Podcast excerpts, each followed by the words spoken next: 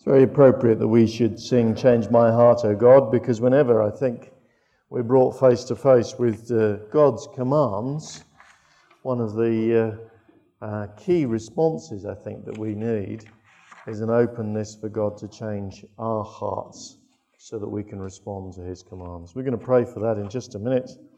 But first of all, let me just read to you um, Deuteronomy chapter five, verse seventeen, the sixth commandment, which is very short. You shall not murder. Let's pray. Most of us here, Lord, have known that command for many years.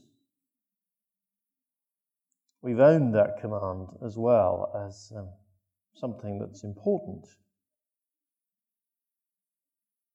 And yet, Lord, uh, we've already seen in Jesus' hands, from Jesus' lips, we uh, see that it is far more searching than we may have otherwise thought. Please, Lord, um, help us to allow our hearts to be searched. We know that if we come here this morning without an openness to you, then we will leave knowing nothing more of you. But Lord, we know too that you promise that if we come to you with openness of heart, then we can leave this place changed. So please give us the courage and the humility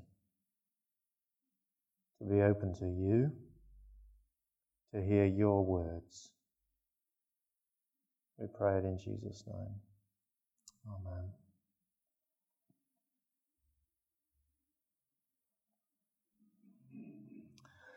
I'm in nineteen twenty-three in Germany.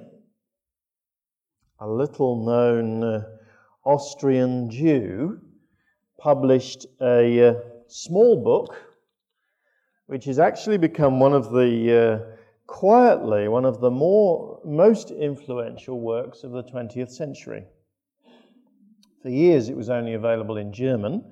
But in nineteen thirty-seven, it was first translated into England, English. Its, its German title was Ich und Du.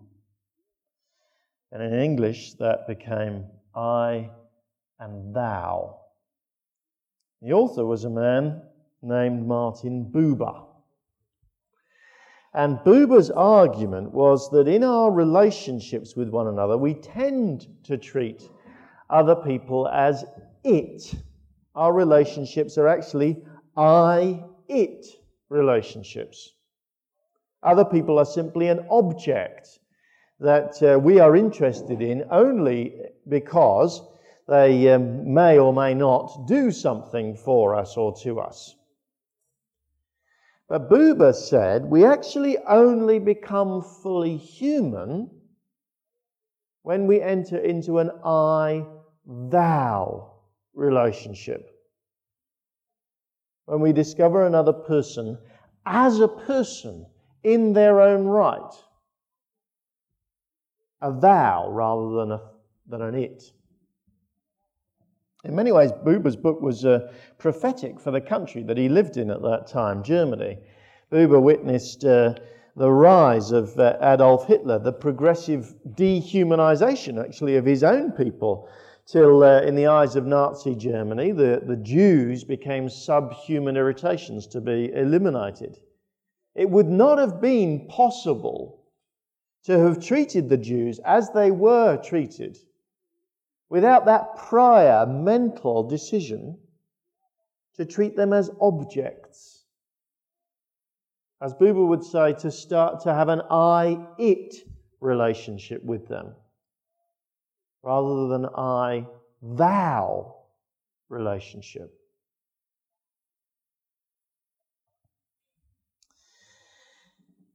The Bible is uh, quite clear that that uh, degradation in human relationships is actually fundamental to what has gone wrong with the world. It all began back in the Garden of Eden, when uh, God made the man a, uh, a mate. in Genesis chapter two, when uh, when she was first ma made, Adam exclaimed, "This is this is woman." Literally, you could translate it, "This is from man. This is another person who is beautifully complementary to me," he said. "I have discovered an I-thou relationship." But after the man and the woman sinned, everything was ruined.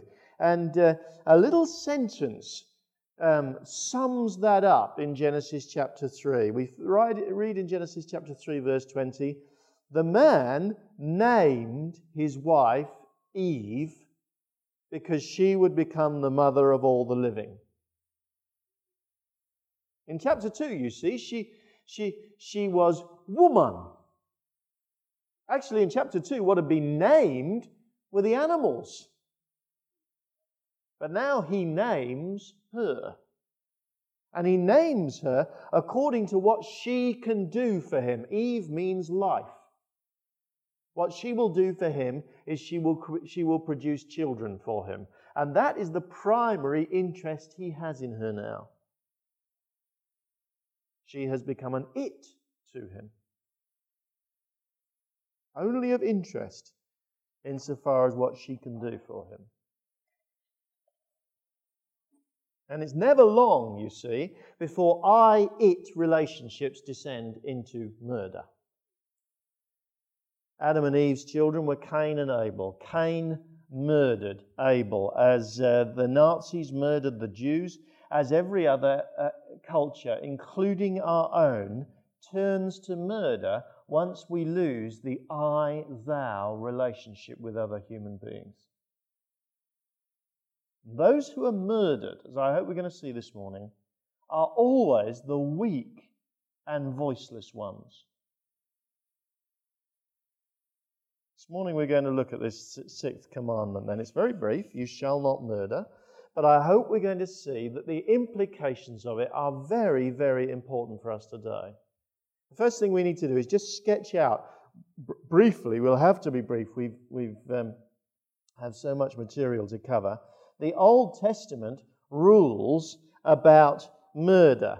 Uh, the Old Testament law is very carefully to, careful to explain that actually not all killing is equally heinous. There's a, there, there was a clear Um, distinction, for instance, between the crime of manslaughter, which was treated much more liberally than premeditated murder. For instance, in Deuteronomy chapter nineteen, verse five, um, there's a lot of other laws in Deuteronomy nineteen that are of interest to this as well. But in uh, verse five, it explains that if um, a couple of people go off into the forest and uh, they're cutting wood, and the head flies off the, the, the axe and kills one of the, uh, the people, then um, uh, that is manslaughter, that is not murder. There's, uh, oh, there's a distinction as well between pure accident and negligence. That becomes particularly clear in Exodus twenty-one, which states that if a, if a bull gets out and uh, gores someone to death, the owner of that bull is actually innocent unless it can be shown that that bull, bull had a record of being particularly dangerous and he'd ignored it. In that case, the punishment uh, was severe, but not as severe as premeditated murder.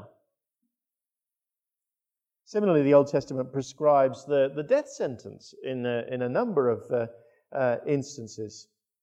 Some people have, have said that that completely contradicts the sixth commandment. You may want to discuss that in your um, uh, uh, your house groups. But uh, I want to suggest that actually there's a clear logic to that in the Old Testament. Paradoxically, the death sentence in the Old Testament, in Old Testament Israel, preserved the sanctity of life. It was uh, hedged around with lots of qualifications, but in the end, end, Israelites needed to see that despising another human life needed to be treated with, with, with uh, uh, uh, equal and proportionate response in order for us to see that no life is worthless, that every life is actually of infinite worth in God's sight. Well, um, we haven't got time to di- discuss the death sentence. You may want to um, uh, discuss it more. It's certainly complicated in the in the modern world. Let me uh, move on, though, just to uh, um, uh, elaborate really a little bit on what uh, Marisa was saying about what the New Testament says. The Old Testament says life is sacred. There are certain rules to uh, to to set out where differences between Um, different forms of crime against life, but it is fundamentally sacred. The New Testament goes to the heart of the matter, though. The New Testament says, uh, in the New Testament, Jesus says, murder is not forced, first and foremost about what we do, but about our attitude to other human beings. You've heard it was said to the people long ago, do not murder. Anyone who murders will be subject to judgment. I tell you, anyone who's angry with his brother will be subject to judgment. Again, anyone who says to his brother, Racha, is answerable to the Sanhedrin. But anyone who says, you fool, will be in danger of the fire of hell. Anger, says Jesus, will be treated in the same way as murder in the last judgment. Clearly, not all anger is equally sinful, just as not all equal, uh, life-taking is equally sinful. Jesus himself was angry at times. It may be significant that Jesus says it's anger with our brother um, that he's talking about.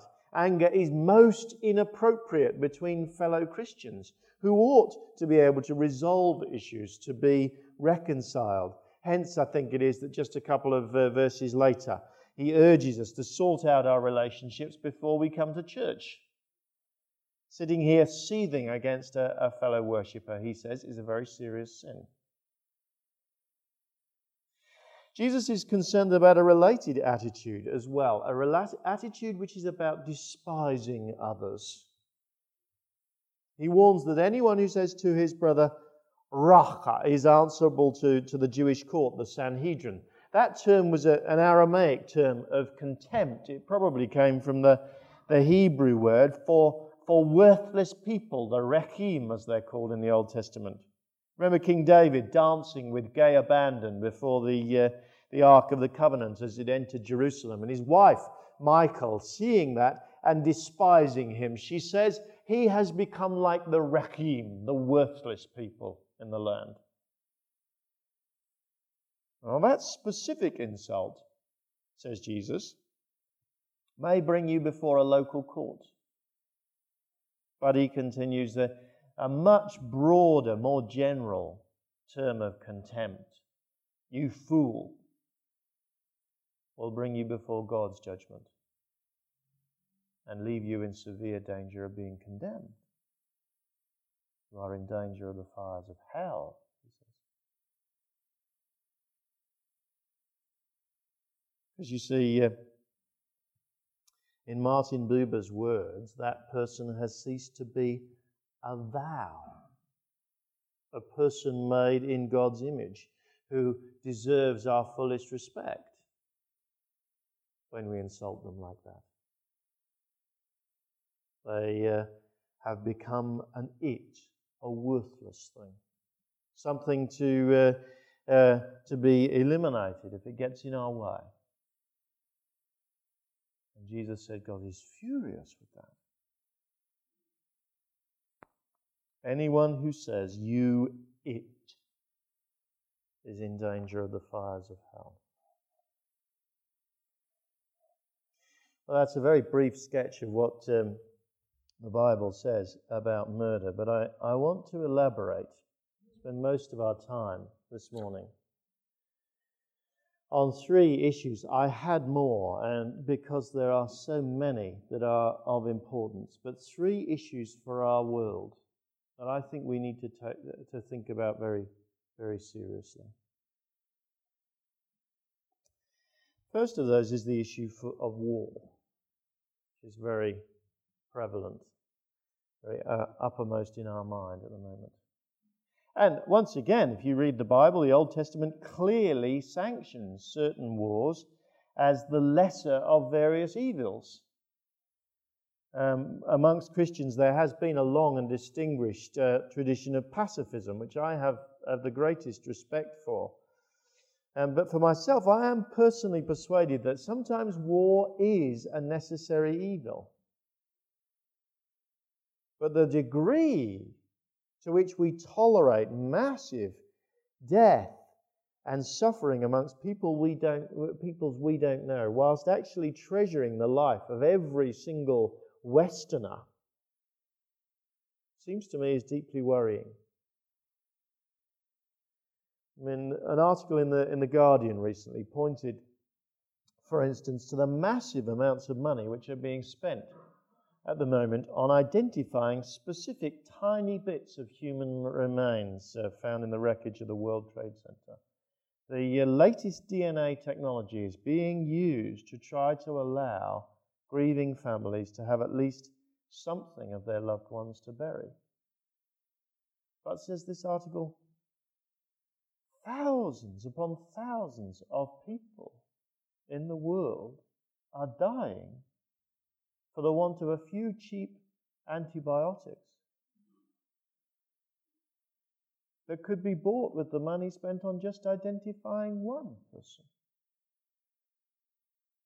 and giving them the slightly increased dignity of a burial for their body parts. This article went on to say that, that actually this pinpoints some of the massive inequalities that are going on in our world that actually led to the horror of the World Trade Center. I, I shudder, frankly, every time I hear, especially American politicians, say that the, the atrocity was made all the worse because it was against American lives. I shudder when, when I hear, hear them say that the ongoing war against terrorism is to protect Americans or Westerners, because I hear in that phrase an implicit despising of non-Western people. I hear them becoming its, to be treated as things, rather than thous, to be respected. And I hear Jesus say, anyone who says, worthless one, is in danger of the fires of hell. Now don't, don't, don't get me wrong. There are times when fighting and um, war sadly seem to be necessary. But it is a degraded society that treats the lives of its own citizens as infinitely more valuable than the lives of non-citizens. Much of the decay that happened in the later Roman Empire focused around this obsessive interest in the rights of the citizens, with no interest at all in the barbaroi, the barbarians outside. They overran Rome.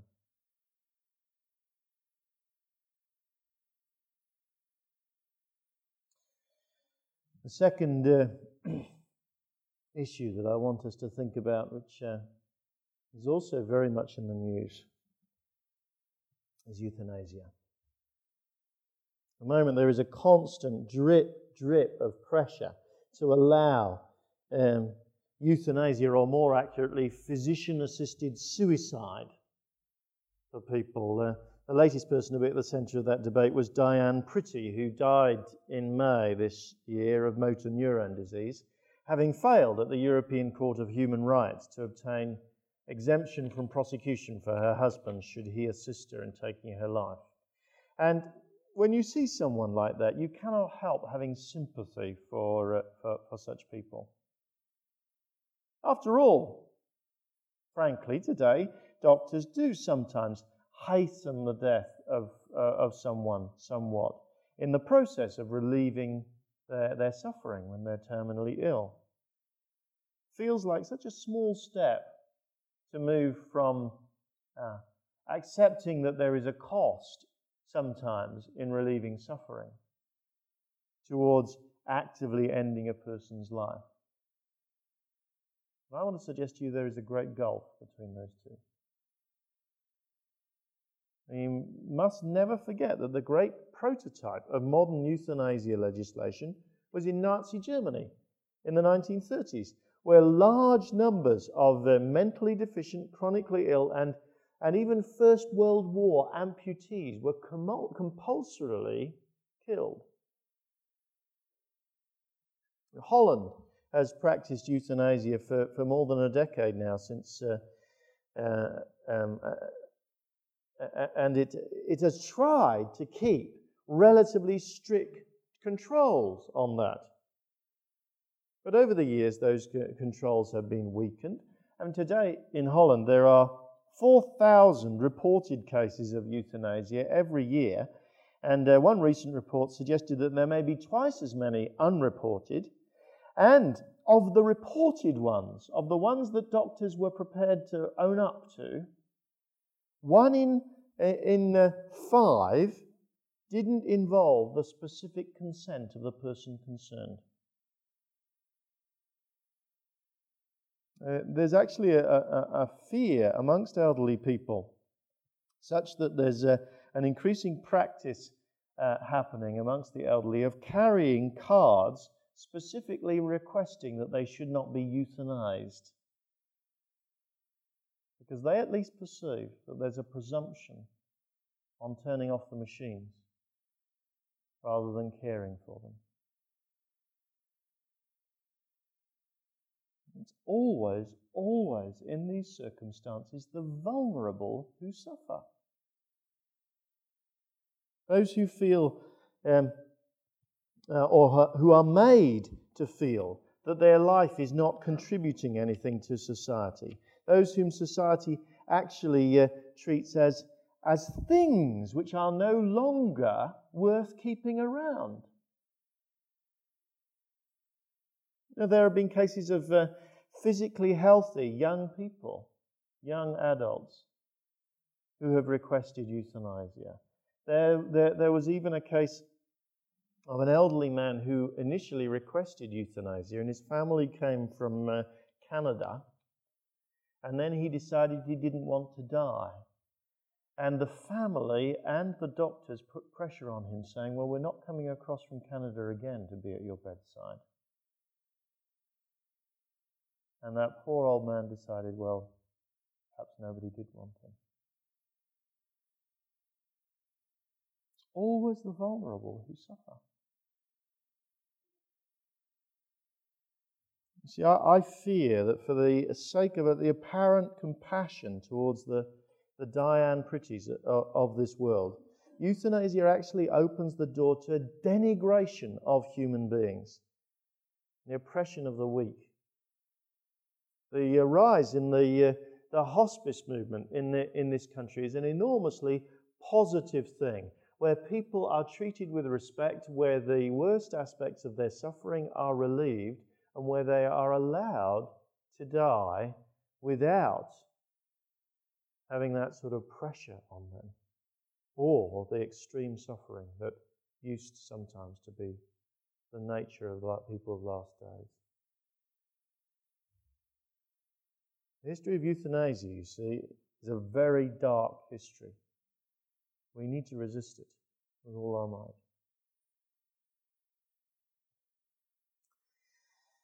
A third issue that I suspect is the most important one in our society, and I'm sure you guessed what it is: abortion.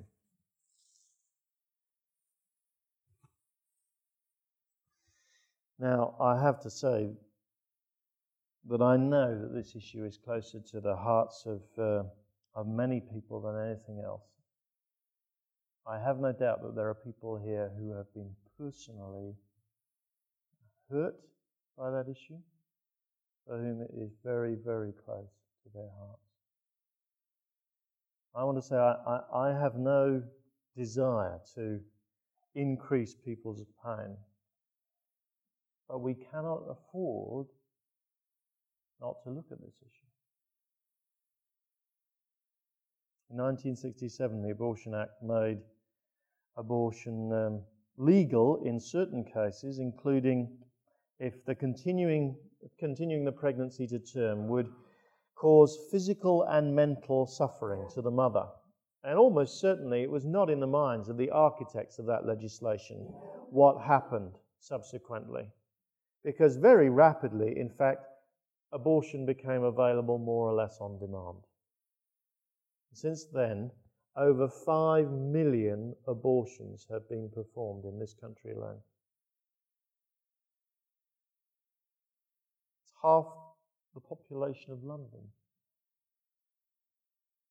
Today, one hundred eighty-seven thousand abortions are performed every year, overwhelmingly for social reasons. A written answer given in the House of Commons uh, a few years ago um, said that uh, of the five million, fourteen only had been to preserve the life of the mother. And the trend to, to make abortion easier continues. At the moment, there's the possibility of making readily available a, an abortion pill. There's real evidence as well that, that, that some abortions are performed for the most trivial of reasons. I know of a case personally, uh, for instance, where a rather ill-educated lady turned at a, uh, up at a hospital saying, "I've been told I must have an abortion." Uh, it turned out that a routine scan at another hospital, in fact, had revealed a tumour on the baby's face. And um, they had said, "You'll just have to have an abortion." The abortion was rapidly performed, and uh, afterwards the uh, fetus, the dead fetus, was examined. It was found that the tumour was entirely benign. The mother wasn't told. When a member of staff actually questioned the consultant who'd done the abortion about whether he'd properly investigated the condition and got informed consent from the mother, his reply was, "Yes, but the child would have had a nasty scar on its face." That's a true story, huh?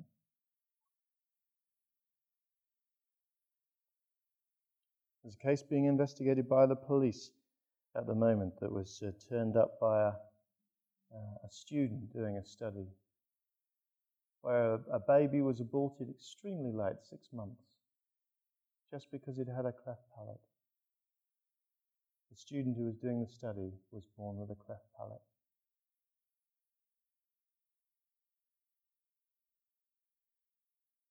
Nowhere, I think, is it more obvious in this country that we treat other human beings as it than in this area.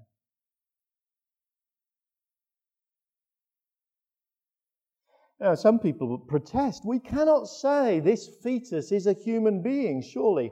Firstly, let me, let me say to you, there is no doubt that the Bible does say that the fetus is a human being. Just to take one example, Psalm one thirty-nine says, "You knit me together in my mother's womb." That was me in there. But that's not, that's, that's not an isolated case. Everywhere where the unborn child is considered in the Bible, Old Testament and New Testament, that unborn child is considered as a person, as the beginnings of the person whom one day we will see as an adult. Secondly, we must understand as well, clearly, the reason that many modern ethicists deny that the fetus is a, is a human being.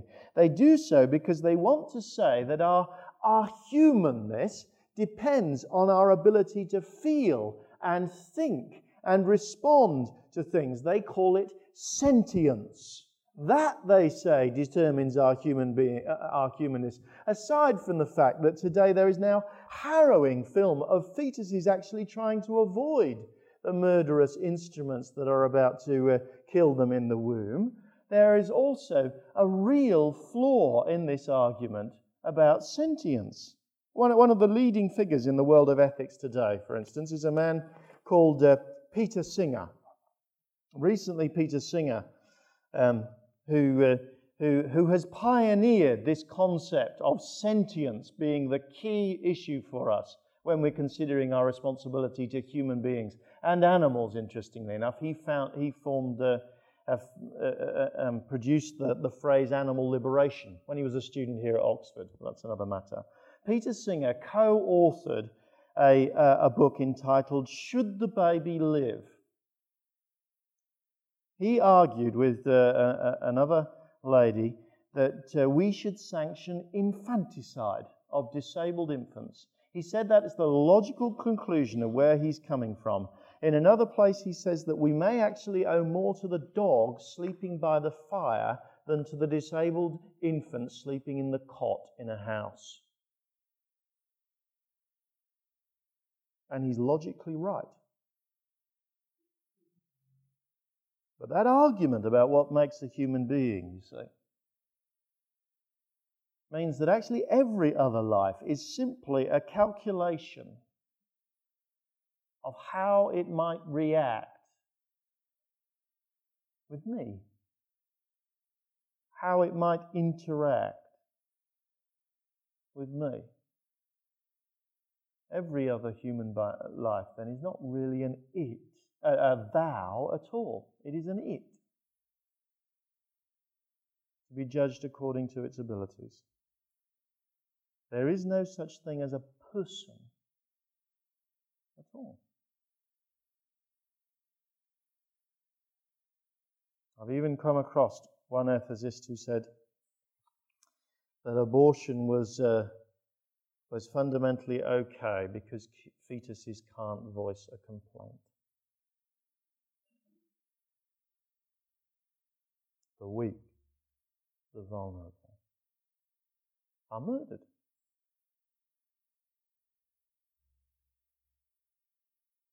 Uh, maybe that you're shocked by this, because my observation that we think about abortion more and more rarely these days as it becomes a normal part of our life.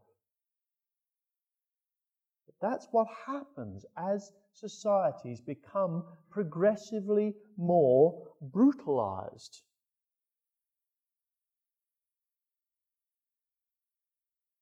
Roman society, you know, had a custom that uh, babies, when they were born, if the uh, father didn't want it, they would expose it on the rubbish heap. If someone else wanted it, they could come along and collect it. If no one wanted it, it died. In our sanitized technological way, we are coming very close to the brutality of that society.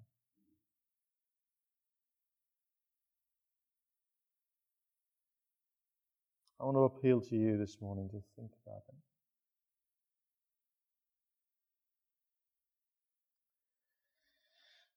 Especially um, those who are younger, perhaps, who may have to face issues of fertility themselves. Let me tell you a story. I had some good friends who are Christians who had not really thought about these um, issues at all. And um, in their first pregnancy, um, they were suddenly shocked after a routine test with the news that their child was fifty percent likely to be uh, suffering from Down syndrome. The doctors uh, assumed that the whole Uh, um, Uh, paraphernalia will be put into uh, to action to do some final tests uh, with a view to abortion. But the further tests, they were warned, themselves had a significant chance of killing the baby. They were thrown into turmoil, the poor things, in the midst of that acutely personal crisis. They had to think through from the start about what they thought about it. Thank the Lord, they, they decided not to go for um, the further tests and endanger the baby, and they would keep the baby anyway, and it was a perfectly normal baby. What a tragedy if they'd not had the courage or the presence of mind to uh, say, no, they didn't want the test. Let me say to you,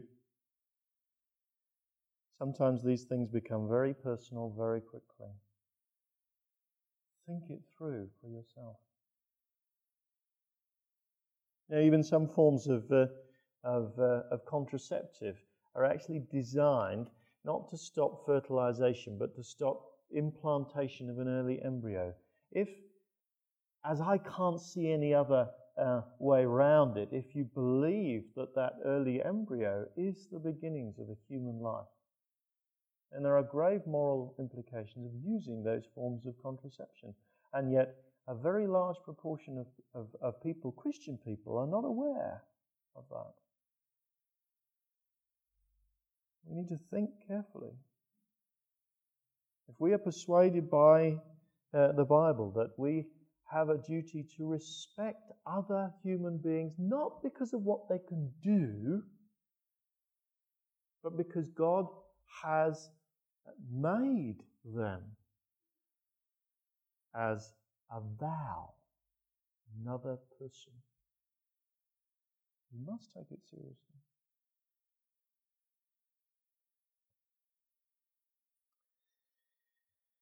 It may be that you're feeling somewhat devastated by this, though, as frankly I always feel when I engage with these issues. Let me um, end by telling you a little bit more about God then, and the hope that He offers. First of all, we must see, though, very clearly that actually all our inhuman, murderous actions are fundamentally and ultimately against Him. They find their ultimate target in Him, because He is what Ma- Martin Buber called the, the eternal Thou. He is the source of all, all persons. King David was absolutely right when he reflected on his sins of adultery and murder and said to God in Psalm fifty-one, "Against you, you only have I sinned." Extraordinary statement in one sense. But he saw that his heartless murder of uh, Uriah the Hittite had despised the image of God in that man. He wanted to murder God just as much as he wanted to murder Uriah. And they both stood in his way. They both were it. That other person in God's image and God Himself. It was inescapable. He wanted to eliminate them both. But he knew that when he had seen that, that God offered him forgiveness.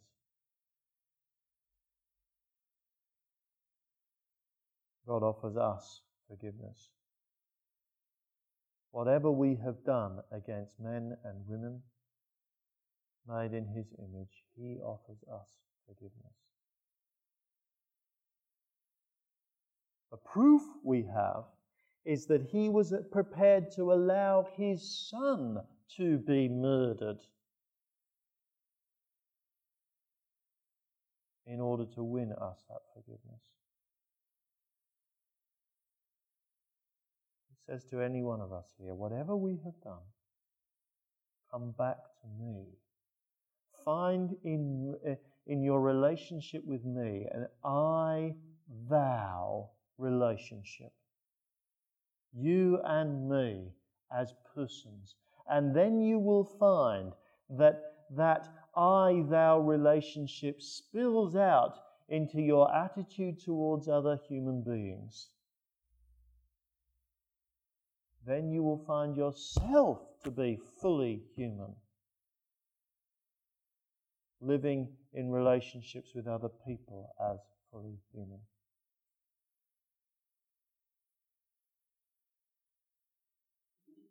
He says, please do not walk away from me. Please do not treat me as worthless, because soon all persons will be worthless. And you will face only the fires of hell.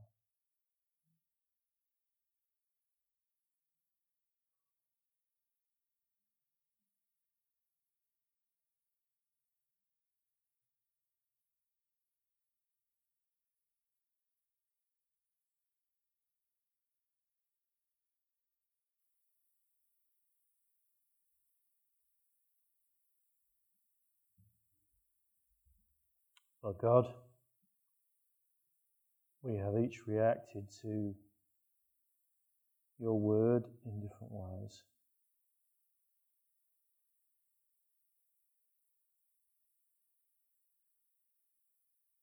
For some of us, Lord, perhaps it has just gone past us.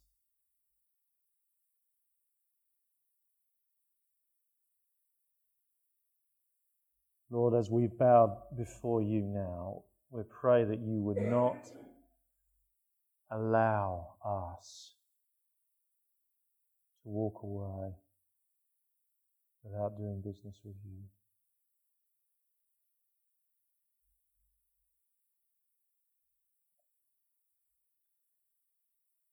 For some of us, Lord, it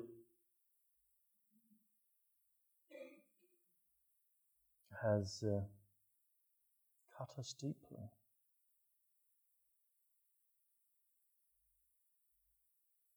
We pray that you would show us personally what we need to do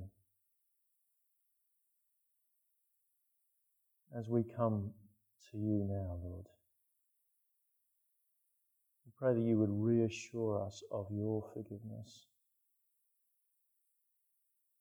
your love.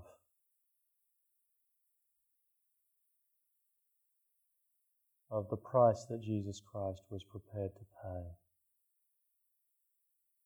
His death at the hand of murderers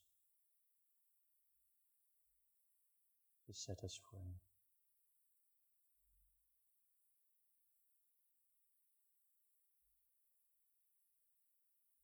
Change our hearts, God, we pray. You're the potter. You can remake us. Remake us as you want us to be, we pray. In Jesus' name. Amen.